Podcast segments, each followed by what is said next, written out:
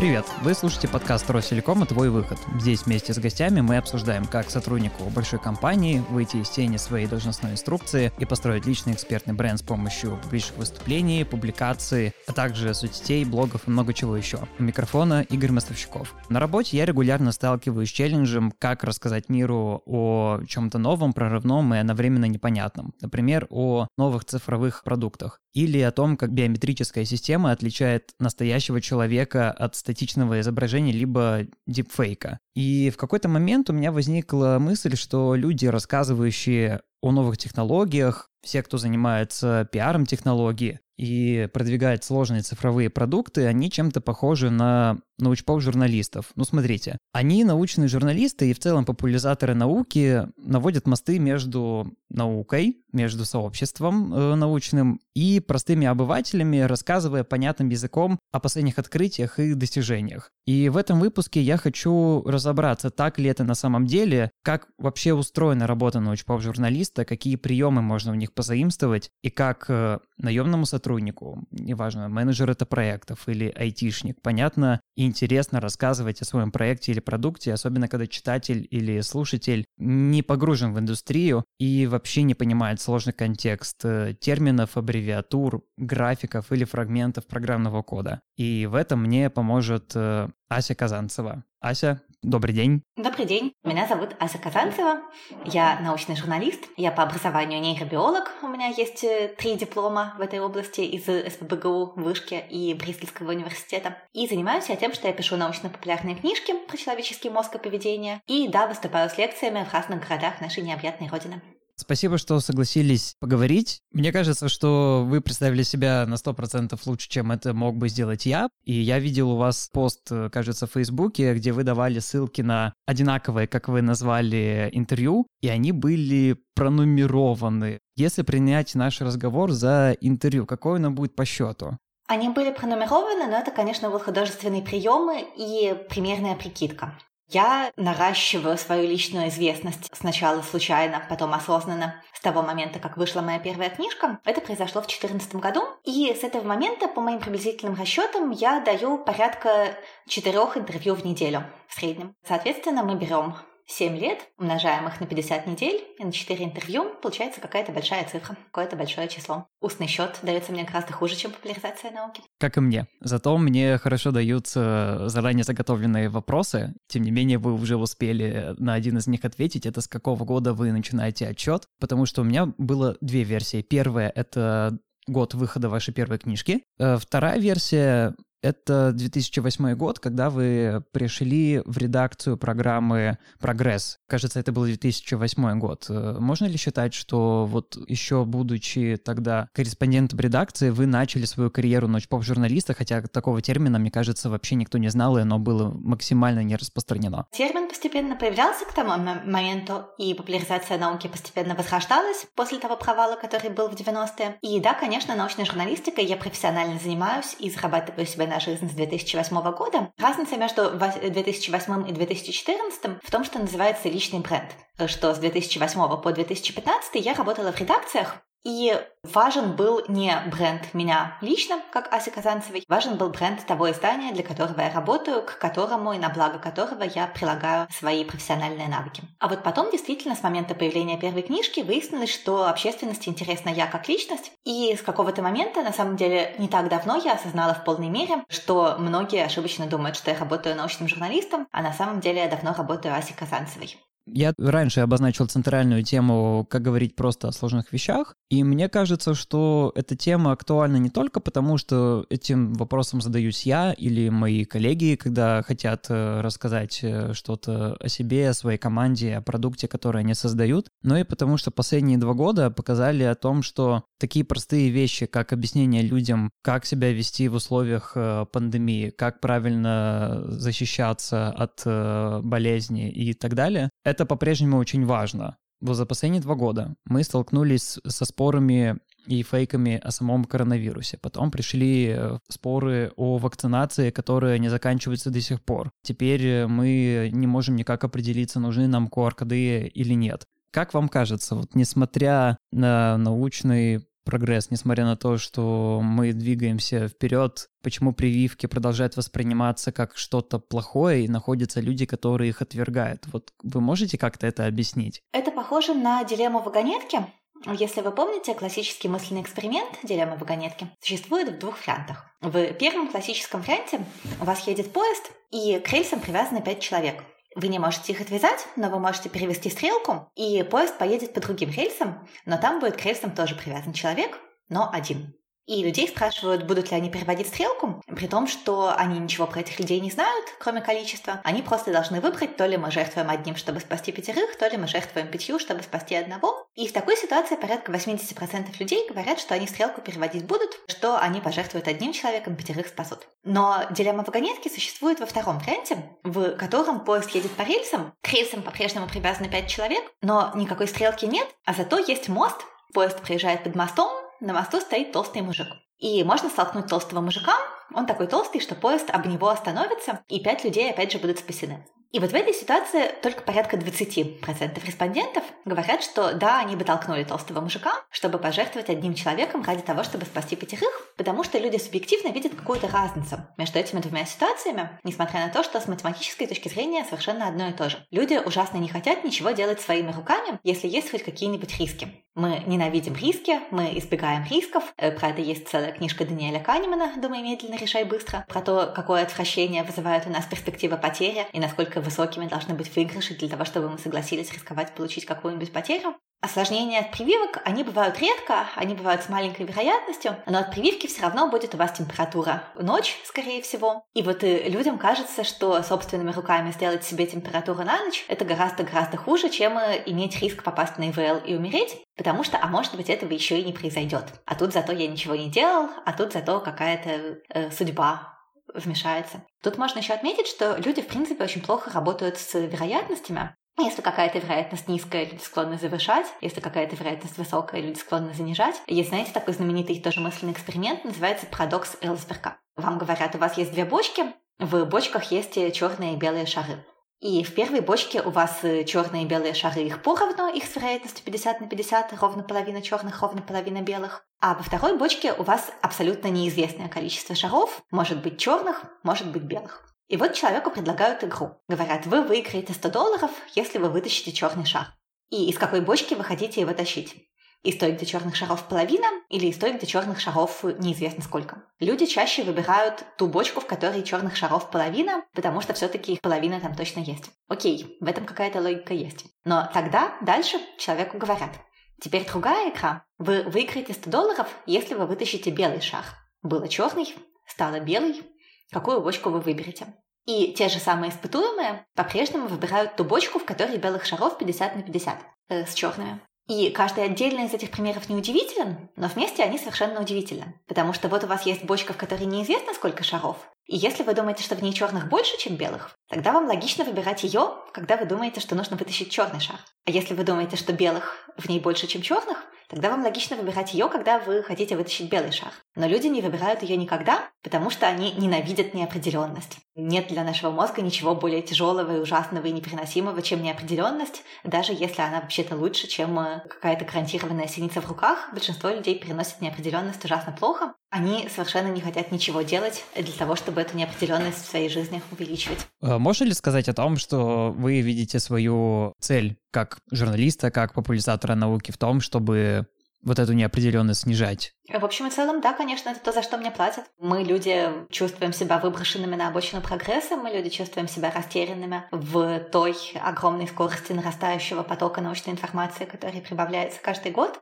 Появляется большой спрос на переводчиков, на ретрансляторов, на людей, которые говорят, вот смотрите, я прочитал много статей, выделил из них главное, э, вот вам немножко определенности. Э, в этом смысле моя работа похожа на работу гадалок на картах Таро, в том смысле, что они тоже берут человека, который находится в условиях тяжелой неопределенности, и дают ему хоть какую-то определенность, э, хотя бы с помощью карточек предсказанную, потому что с точки зрения мозга гораздо лучше некачественная информация, чем никакой информации вообще. Ну да, и поэтому мне кажется, что огромная заслуга вас как э, журналиста заключается в том, что по всяким разным вопросам, которыми вы занимаетесь, э, это снимает неопределенность и, хоть по крайней мере, дает уверенность в том, что информация, которая вот у нас есть, она правдива, она подтверждена. Да, поэтому критики справедливо укоряют популяризаторов вообще, и особенно всяких селебрити типа меня, в том, что это своего рода культ, в котором, значит, появляются поклонники, которые слушают и верят во все, что говорит гуру. И, в общем и целом, в некоторой степени это правда так, потому что популяризатор науки позволяет себе говорить с большей степенью уверенности, с большей степенью определенности. Я вот рассказываю, что человеку нужно двигаться, нужно ходить пешком не меньше, чем э, говорят нам рекомендации ВОЗ, для того, чтобы у него мозг получал нормальное кровоснабжение. А была бы я ученым, стояла бы я на стороне науки и научной истины, а не на стороне читателя, как делают популяризаторы, тогда мне приходилось бы постоянно делать оговорки, что вот какой-то человек будет не двигаться, вообще сидеть на диване и все равно будет здоровеньким, а какой-то человек будет двигаться достаточно и все равно будет э, больным и тупеньким. И такой любой оговорки было бы достаточно для того, чтобы каждый слушатель подумал, что двигаться я не буду. Зачем? Потому что может быть и так нормально.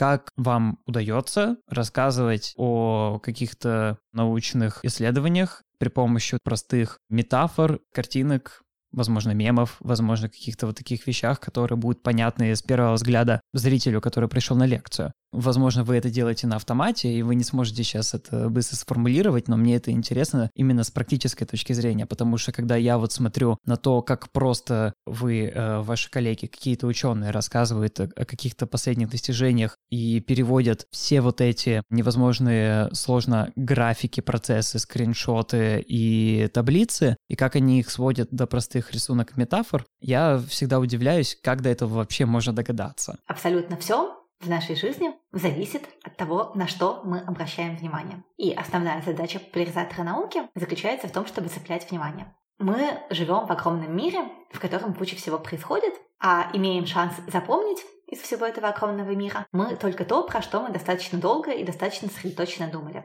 Существует воронка кратковременной памяти, в которую очень мало чего помещается, очень недолго оно там хранится. Оно там хранится, пока мы его целенаправленно крутим в голове, и через нее оно может либо пройти в долговременную память и там записаться уже надолго, либо оно может потеряться безвозвратно, как чаще всего и происходит. И мы запоминаем либо то, что мы сознательно, долго, целенаправленно усилием воли зубрили, либо то, что вызвало у нас эмоцию, то, что привлекло наше внимание, то, что его захватило. И, собственно, главная история в любом донесении информации — это история о том, как э, захватить человеческое внимание. Когда я начала с того, что я некоторое время довольно давнее уже работаю Аси Казанцевой, дело было не в том, чтобы понтануться, дело было в том, что именно работать Аси Казанцевой — это один из важных рабочих инструментов моего ремесла. Потому что здорово, если эмоцию вызывают у человека не только то, что я рассказываю, но и я сама лично. Я, например, для этого во многих интервью достаточно подробно рассказываю про свою личную жизнь, э, потому что у общественности таким образом формируется представление о том, что они со мной как-то знакомы, они как-то следят за моей биографией, да, у любой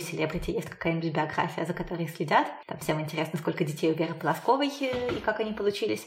Всем интересно у меня, сколько будет детей и как они получатся. Это нормально, потому что это инструмент донесения информации. И Вера Полоскова и я хотят донести до общественности какие-то мысли, тезисы, идеи. И для того, чтобы эти мысли, тезисы и идеи через воронку кратковременной памяти проходили эффективно, и эффективно конкурировали со всеми теми 826 другими информационными поводами, с которыми человек столкнулся в тот же день, э, нужно, чтобы они вызывали интерес, и они вызывают интересы не всегда обязательно сами по себе, но они вызывают интерес и через личность того транслятора, который их пытается донести. Но при этом, естественно, и сами идеи тоже можно подавать и формулировать по-разному, э, для того, чтобы они в разной степени захватывали внимание. Важно действительно, чтобы они были понятными. Как только человеку становится скучно и непонятно, как только вы дали ему больше информации, чем он успевает переработать. В этой ситуации человек внимание его тут же рассеивается, теряется, тут же он вашу мысль теряет. Важно, чтобы информация имела отсылки к чему-то, что человеку уже известно, чтобы он мог зацепить ее за то, что уже записано в его долговременной памяти. Здорово, если она имеет отсылки к какому-то его повседневному опыту, к каким-то таким вопросам, над которыми он сам терзался, типа там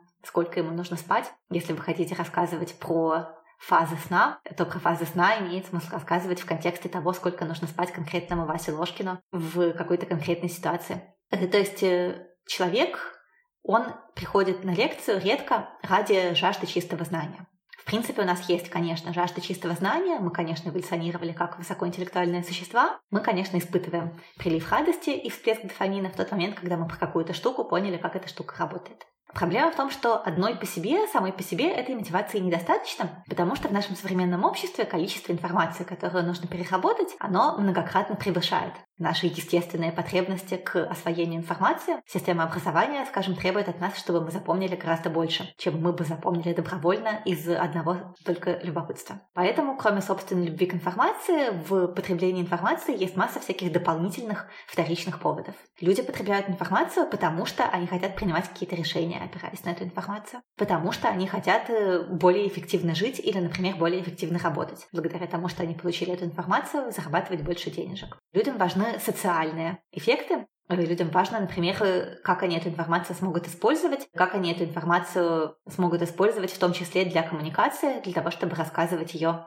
девушкам на свиданиях, коллегам около кулера. Людям, как я уже говорила, может быть интересен источник информации. Важна может быть форма подачи информации. И, в общем и целом, я думаю, что вся вот эта история про успех популяризаторов науки, в ней характерно, что успех профессиональный кажется довольно высоким именно у популяризаторов нейробиологии и психологии и когнитивных наук. Не потому, что работа мозга чем-то принципиально интереснее, чем космос. Нет, космос не менее интересен, но популяризатор нейробиологии, в отличие от популяризатора космоса, очень хорошо осознает, насколько человеческий мозг несовершенен. Очень хорошо осознает, насколько внимание слушателя ограничено. И поэтому там, где популяризатор космоса или популяризатор IT или популяризатор чего угодно настоящего сложного думает, что его слушатели знакомы со школьной программой и вообще всячески демонстрирует уважение и не повторяет по сто раз элементарные вещи. Там популяризатор нейробиологии осознает, что никто ни, ни с чем не знаком, никто ничего не помнит, и повторяет по сто раз элементарные вещи — это и есть его работа. И таким образом мы Люди чувствуют, что о них заботятся. Люди чувствуют, что популяризатор стоит на их стороне, что он их не ругает за то, что они чего-то не помнят, а наоборот считает, что у них есть святое человеческое право чего-то не помнить, и чувствует от этого, опять же, эмоцию, которая повышает вероятность того, что они дочитают книжку или дослушают лекцию. Вы как-то рассказывали на одном из подкастов, что вы когда учились на нейробиолога, преподаватели, зная, как устроено наше внимание, как мы учимся, ставили пары не с самого утра, как принято в наших классических университетах, а ставили их 10, чтобы человек смог выспаться, смог отдохнуть и прийти свежим, и чтобы его голова лучше работала. А вот можете ли вы поделиться еще парой таких э, фишек или, может быть, каких-то приемов, которые вы, как нейробиолог, используете для того, чтобы ваши лекции были интереснее и захватывали больше внимания у слушателей? Всегда хорошо, когда есть не просто чистое знание, не просто чистый научный контент, а если есть э, какие-то истории, и что-то неожиданное, и что-то смешное, или страшное, или имеющее отсылки к реальному опыту. То есть в любой лекции, например, половина подготовки — это контент, сделать, понять, прочитать и выстроить. А вторая половина — это придумать какие-то хорошие связки, какие-то хорошие заходные баечки. Ну вот у меня, например, есть лекция о том, как эмоции влияют на принятие решений. И в этой лекции она начинается с вопроса аудитории, знают ли они, какого бренда на них сейчас надеты носки, какой марки. Э, люди, соответственно, поднимают руки, кто-то знает, кто-то нет. И дальше я им говорю, а вот пациент, про которого я вам собираюсь рассказать, знал про себя такие вещи всегда потому что у него была повреждена вентромедиальная префронтальная кора, а это заставляет знать, какого бренда носки вы носите. И в этом месте внимание людей, в общем-то, захватывается. Люди, с одной стороны, не понимают пока, что за странные вещи я говорю, но с другой стороны, им интересно, как это можно так специально повредить какой-то кусок мозга для того, чтобы человек знал, какие у него носки и внимание их повышается, они дальше следующие несколько минут добровольно слушают то, что я им рассказываю про хардкорную нейробиологию, про вентромедиальную префронтальную кору, ее травмы и хитрые опросники, нужные для того, чтобы эти травмы, э, их поведенческие последствия оценивать, потому что началось все с носочков. Крутой прием. Если смотреть с высоты опыта, вот все эти годы, что вы занимаетесь тем, чем вы занимаетесь, вы можете сравнить, стали ли люди больше интересоваться наукой? Есть ли в этом какое-то рациональное зерно, или это просто такой новый вид досуга для людей? Мне кажется, что это ложная дихотомия. Да, это новый вид досуга. И да, появление этого нового вида досуга означает, что люди стали больше интересоваться наукой. Но здесь, опять же, всегда очень сложно выдавать какие-то объективные оценки, э, тем более мне, как человеку, который находится изнутри, который бенефициар всей этой истории, у которого, безусловно, ошибка выжившего. Э, то есть, если смотреть с моей субъективной точки зрения, то люди начинают интересоваться наукой больше, потому что на лекции ходит все больше людей, тиражи книжек тоже растут. Но, с другой стороны, это капля в море на уровне относительного количества людей, которые никакой наукой не интересуются. Вас э, не обижает то, что было высшей целью для ученых, чтобы люди узнавали об их открытиях, что это стало таким способом препровождения времени? Во-первых, было бы очень странно, если бы это обижало меня, поскольку я, очевидно, бенефициар этого процесса. Во-вторых, мне все-таки кажется, что в этом есть польза и смысл для общества в целом и даже для науки в том числе, потому что людям все равно так или иначе нужно как-нибудь развлекаться и веселиться. Если они развлекаются и веселятся об науку, то таким образом у них, во-первых, есть шанс узнать что-нибудь полезное и принимать более корректные решения медицинские и прочее. А во-вторых, если в целом общество считает, что наука нужна, даже если оно не очень понимает, насколько сложна и занудна настоящая наука, а просто думает, что это всякие красивые колбочки с сиреневым дымом, э, все равно, если общество думает, что наука нужна, то это в общем и целом создает более благоприятный климат для того, чтобы в нем заниматься наукой. Э, если в обществе есть какие-то демократические процессы, то есть вероятность, что люди будут голосовать за тех политиков, которые обещают поддерживать науку, э, от чего науке придут деньги. Э, если этого нет, ну там все равно вы на вечеринке знакомитесь с мальчиком, мальчик говорит, что он PhD, вы тут же идете с ним к себе домой, потому что вы принадлежите к обществу, которое уважает науку и ученых. В таком обществе у мальчика будет больше мотивации заниматься наукой, а не, например, политикой или бизнесом. Поэтому мне кажется, что мои функции, они, конечно, рекламные. Я, конечно, занимаюсь укреплением положительного образа науки в силу своих э, способностей. Я рассказываю, что вот смотрите, наука делает что-то полезное и интересное, но мне хочется надеяться, что это хорошо и для тех, кто настоящую науку делает.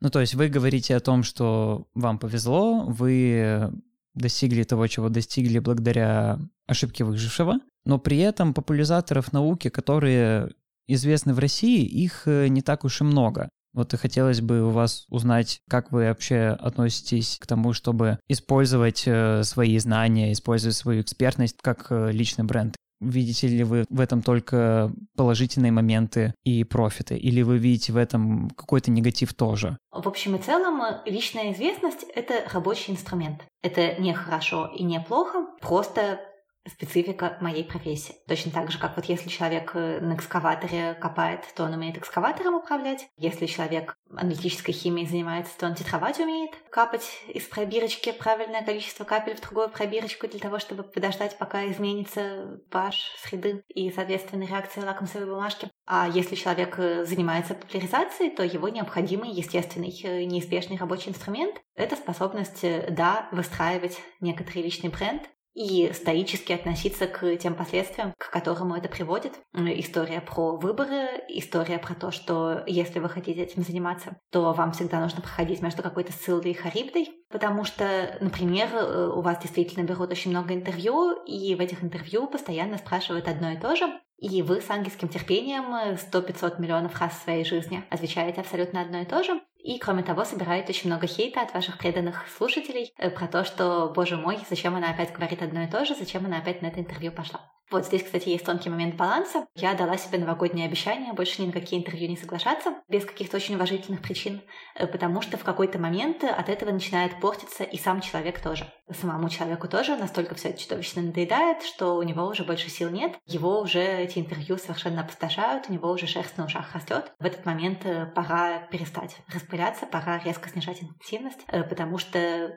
полбеды, что зрители тебя ненавидят, плохо, что ты сам себя начинаешь ненавидеть, потому что ты сам себе до зубовного скрежета надоел, и больше просто в одном помещении с собой находиться не можешь. Это одна разновидность тяжелой психологической нагрузки, которая есть у людей с личной известностью. Другая часть тяжелой психологической нагрузки в том, что действительно много хейта, потому что вы находитесь постоянно под пристальными прожекторами и все заметят и ничего не простят. Третья история, что это, конечно, осложняет личную жизнь, потому что, конечно, вы время от времени упоминаете в интервью там своих родственников, своих бойфрендов, э, девушек, ваших бойфрендов и так далее. И все это вызывает у них э, часто довольно болезненную реакцию. мутить с человеком, у которого есть личная известность. Это тоже отдельный навык, который требует большой душевной устойчивости. И это какой-то мощный дополнительный фильтр, который мешает налаживанию личной жизни в том случае, если у вас есть личная известность. Вот, поэтому минусы у этого, конечно, есть.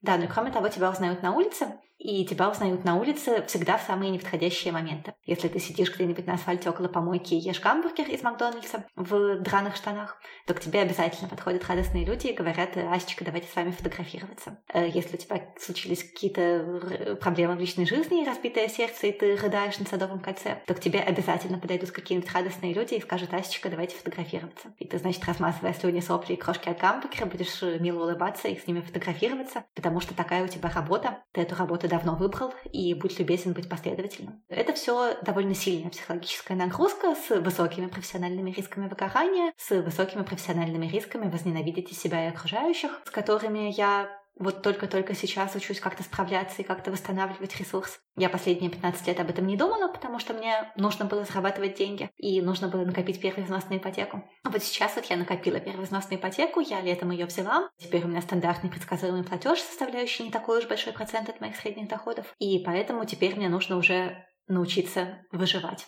Ну да, то есть наоборот, научиться как-то восстанавливать ресурс. Э, до этого была какая-то очень адреналиновая гонка. Сейчас надо как-то научиться дышать обратно. Я имею план, как это сделать, план долгосрочный и сложный. Но с другой стороны, конечно, от личной известности есть и плюсы. Самый главный плюс в том, что у вас гораздо больше профессиональной гибкости появляется. Э, вот у нормального человека количество денег, которые он зарабатывает, зависит от количества часов, которые он работал от количества усилий, которые он предпринял. А когда у вас появляется личная известность, то она становится таким важным домножающим коэффициентом. Для работы у вас количество денег зависит в основном уже не от того, как долго вы работали, а от того, какому количеству людей эта ваша работа показалась интересной. То есть каждый человек, который покупает мою книжку, он приносит мне, например, 26 рублей, и эти 26 рублей, их может быть 260 за полгода работы над книжкой, в том случае, если 10 людей купили мою книжку. Но, может быть, здесь у меня опять же проблемы с основным счетом, боюсь наврать. Э, может быть, намного больше, если 100 тысяч людей купили мою книжку. Вот. И, соответственно, усилий, которые я потрачу на книжку, будет на самом деле примерно одинаковое количество. Здесь всегда, к сожалению, действительно очень много стохастических процессов, очень много случайных процессов. Есть множество отличных книг, которые, тем не менее, никто не заметил и не купил. Есть множество посредственных книг, которые оказались в нужное время в нужном месте, которые получили известности и которые купило много народу. Э, но, тем не менее, конечно, мне хочется верить, что существует и какой-то личный вклад тоже, что от того, насколько хорошо или плохо я пишу книжку, все-таки зависит, будут ли ее покупать или нет. Но все равно количество времени примерно одинаковое, честно говоря, уходит на то, чтобы написать хорошую книжку или на то, чтобы написать плохую книжку. И главное, ты изнутри не всегда заранее понимаешь, какую книжку ты пишешь, хорошую или плохую. А главное, дальше начинается несправедливость, потому что если тебе один раз повезло, то дальше начинает срабатывать эффект Морфея. Чем больше славы, тем больше славы. Если какая-то твоя книжка людям понравилась, то вторую книжку, третью, пятую они купят уже просто на базе того кредита доверия, который у них к тебе есть. И, скорее всего, она им понравится, потому что они уже заранее к тебе хорошо относятся, а красота в глазах смотрящего. Э, поэтому, да, конечно, у меня ошибка выжившего в том смысле, что мне сильно повезло заниматься этой работой в тот момент, когда эта область была на взлете, и в течение многих лет моей работы спрос на меня сильно превышал предложение. Сейчас, наверное, рынок уже более или менее стабилизировался, сейчас, наверное, спрос на популяризацию более или менее закрыт теми популяризаторами, которые есть. И сейчас, конечно, тому, кто захочет заново войти в эту среду и начать заниматься популяризацией с нуля. Ему, конечно, будет сложнее. С другой стороны, в ней всегда есть какие-то ниши неочевидные, например, нашему хеке старшему поколению. То есть, э, что происходит в ТикТоке, например, я не очень понимаю, но там происходит миллион всего прекрасного, и там, конечно, можно набирать э, большие миллионные аудитории, которые, может быть, нам и не снились. В общем, да, эта история, конечно, про трудоспособность тоже, то есть, да, мои там эти сотни лекций никто не отменял, но все-таки в огромной степени и про везение. Нас слушают люди, которые находятся в самом начале пути. Мы с другими гостями обсуждаем, как э, стартовать с нуля. Например, имеет ли смысл заводить личные страницы в соцсетях и как-то их вести и так далее, и так далее. Оглядываясь назад, что бы вы посоветовали? Чему нужно учиться в первую очередь? Мы рассматриваем здесь именно такой, скажем, медийный успех. Но смотрите, работа это действительно долгая и постепенная. Но при этом это самораскручивающийся цикл положительной обратной связи. Чем больше народу про вас знает, тем больше народу про вас узнает. Э, чем больше народу про вас узнает, тем больше народу про вас узнает. Чем больше народу про вас узнает, тем больше народу про вас узнает. Как именно начинать, это вопрос, на который нет какого-то единого универсального правильного ответа. То есть логично начинать с того, чтобы у вас сформировалась какая-то экспертность, чтобы у вас сформировалось э, какое-то, по крайней мере, там профильное образование, релевантный опыт и так далее, чтобы у вас, в принципе, был контент, про который вы можете достаточно уверенно, достаточно адекватно и достаточно корректно говорить. После того, как э, вы стали таким человеком, которому есть что сказать, да, следующая задача, и дальше они обе две развиваются параллельно, это сделать так, чтобы общественность узнала, что именно вы можете ей об этом сказать. И у общественности, и у журналистов, конечно, запрос на экспертов есть всегда. Конечно, журналисту постоянно надо, чтобы кто-нибудь пришел к нему в эфир и рассказал бы ему, как писать код, э, зачем нужно спать, какие тренды в экономике и так далее. То есть какая бы тема ни была, на эту тему запрос так или иначе найдется, но надо, чтобы журналист про вас откуда-то узнал. А журналист про вас узнает, скорее всего, если он сможет вас найти, когда он вводит какой-то такой запрос в Гугле. Это могут быть э, какие-то блоговские платформы, это может быть э, Facebook, Instagram, я не знаю, TikTok, в котором вы рассказываете про свое ремесло. Э, это еще лучше YouTube, потому что YouTube, в отличие от блогов, хорошо индексируется Гуглом. Это могут быть, да, выступления на конференциях, но в общем и целом это все, правда, просто постепенный процесс. То есть э, в этом постепенном процессе вы начинаете с каких-то маленьких шагов. У вас там есть какие-нибудь друзья, которые делают какие-нибудь маленькие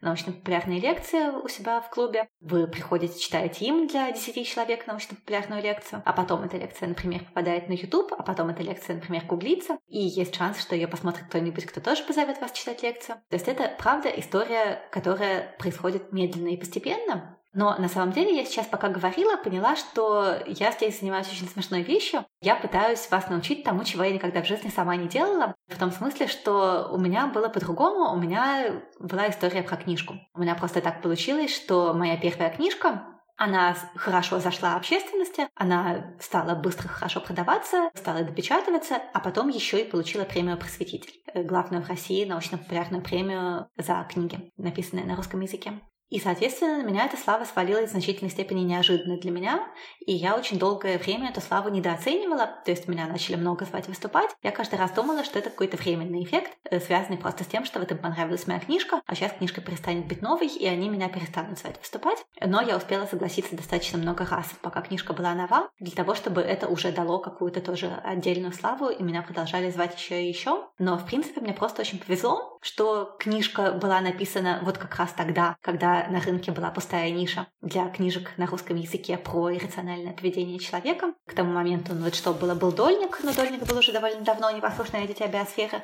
Был Александр Марков «Рождение сложности» и «Эволюция человека». Но в остальном научпопа российского было очень мало. До расцвета научпопа, который произошел, оставалось еще несколько лет. Я просто успела чуть раньше, чем большинство моих коллег. Именно в этом было мое везение и мое преимущество. Ну, то есть у меня, правда, был очень хороший старт, потому что мне сильно повезло с годом рождения, годом окончания университета и годом, в который я дозрела до книжки. А книжку я написала, собственно, потому что мне нужно было произвести впечатление на мальчика. Э, что книжка произвела впечатление еще на 100 тысяч людей, это был непредсказуемый для меня эффект. Мне просто нужно было понравиться мальчику, показав, что я могу от несчастной любви книжки писать. Мне кажется, что весь смысл нашего разговора сводится к тому, что нужно просто вкалывать и очень много работать. Да, работать важно, но успех и удача тоже очень важны.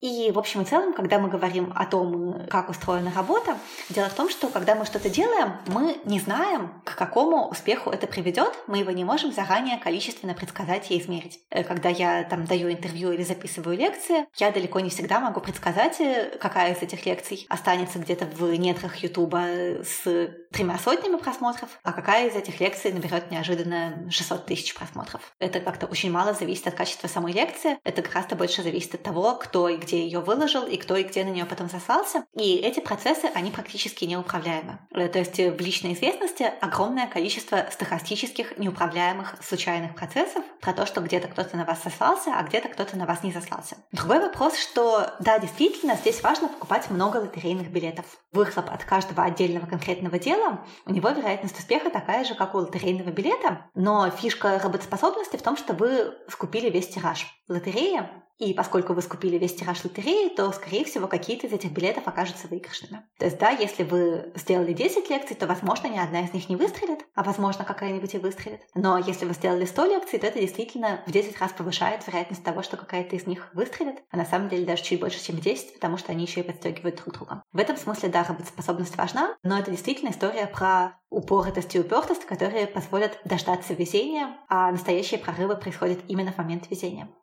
Да, возвращаясь к лекциям на Ютубе, я вот когда готовился, видел, что последний месяц на YouTube-канале, который называется Ася Казанцева, стали активно появляться записи лекций, и каково было мое удивление, когда выяснилось, что этот канал сделали энтузиасты. То есть я был до последнего уверен, что это ваш личный канал, где вы сами выгружаете записи лекций, сами публикуете, оказалось, это просто люди, которые э, любят ваше творчество, и поэтому сделали его сами. Но они действительно, они его забросили, а потом мне начали люди писать, которые тоже не читали описание этого этого канала, а думали, что он мой. Мне начали писать люди, говорят, чего вы ничего не выкладываете на канал. я тогда уже нашла этих чуваков и пишу им, продолжайте выкладывать, а то люди жалуются. Да, и там э, как раз последний месяц начали активно появляться записи лекции. Вы ведь не против то, что вообще он существует? Я не против, конечно, нет. Тогда мы поставим э, тоже ссылку на этот канал, чтобы люди могли посмотреть э, записи ваших лекций. Но туда все-таки попадает э, сильно не все. Поэтому, если кто хочет посмотреть, то проще ввести мое имя в поиске и сделать, например, фильтр по году. Я думаю, что мы будем на этом заканчивать. Спасибо вам огромное. Это подкаст Ростелекома «Твой выход» и его ведущий Игорь Мостовщиков.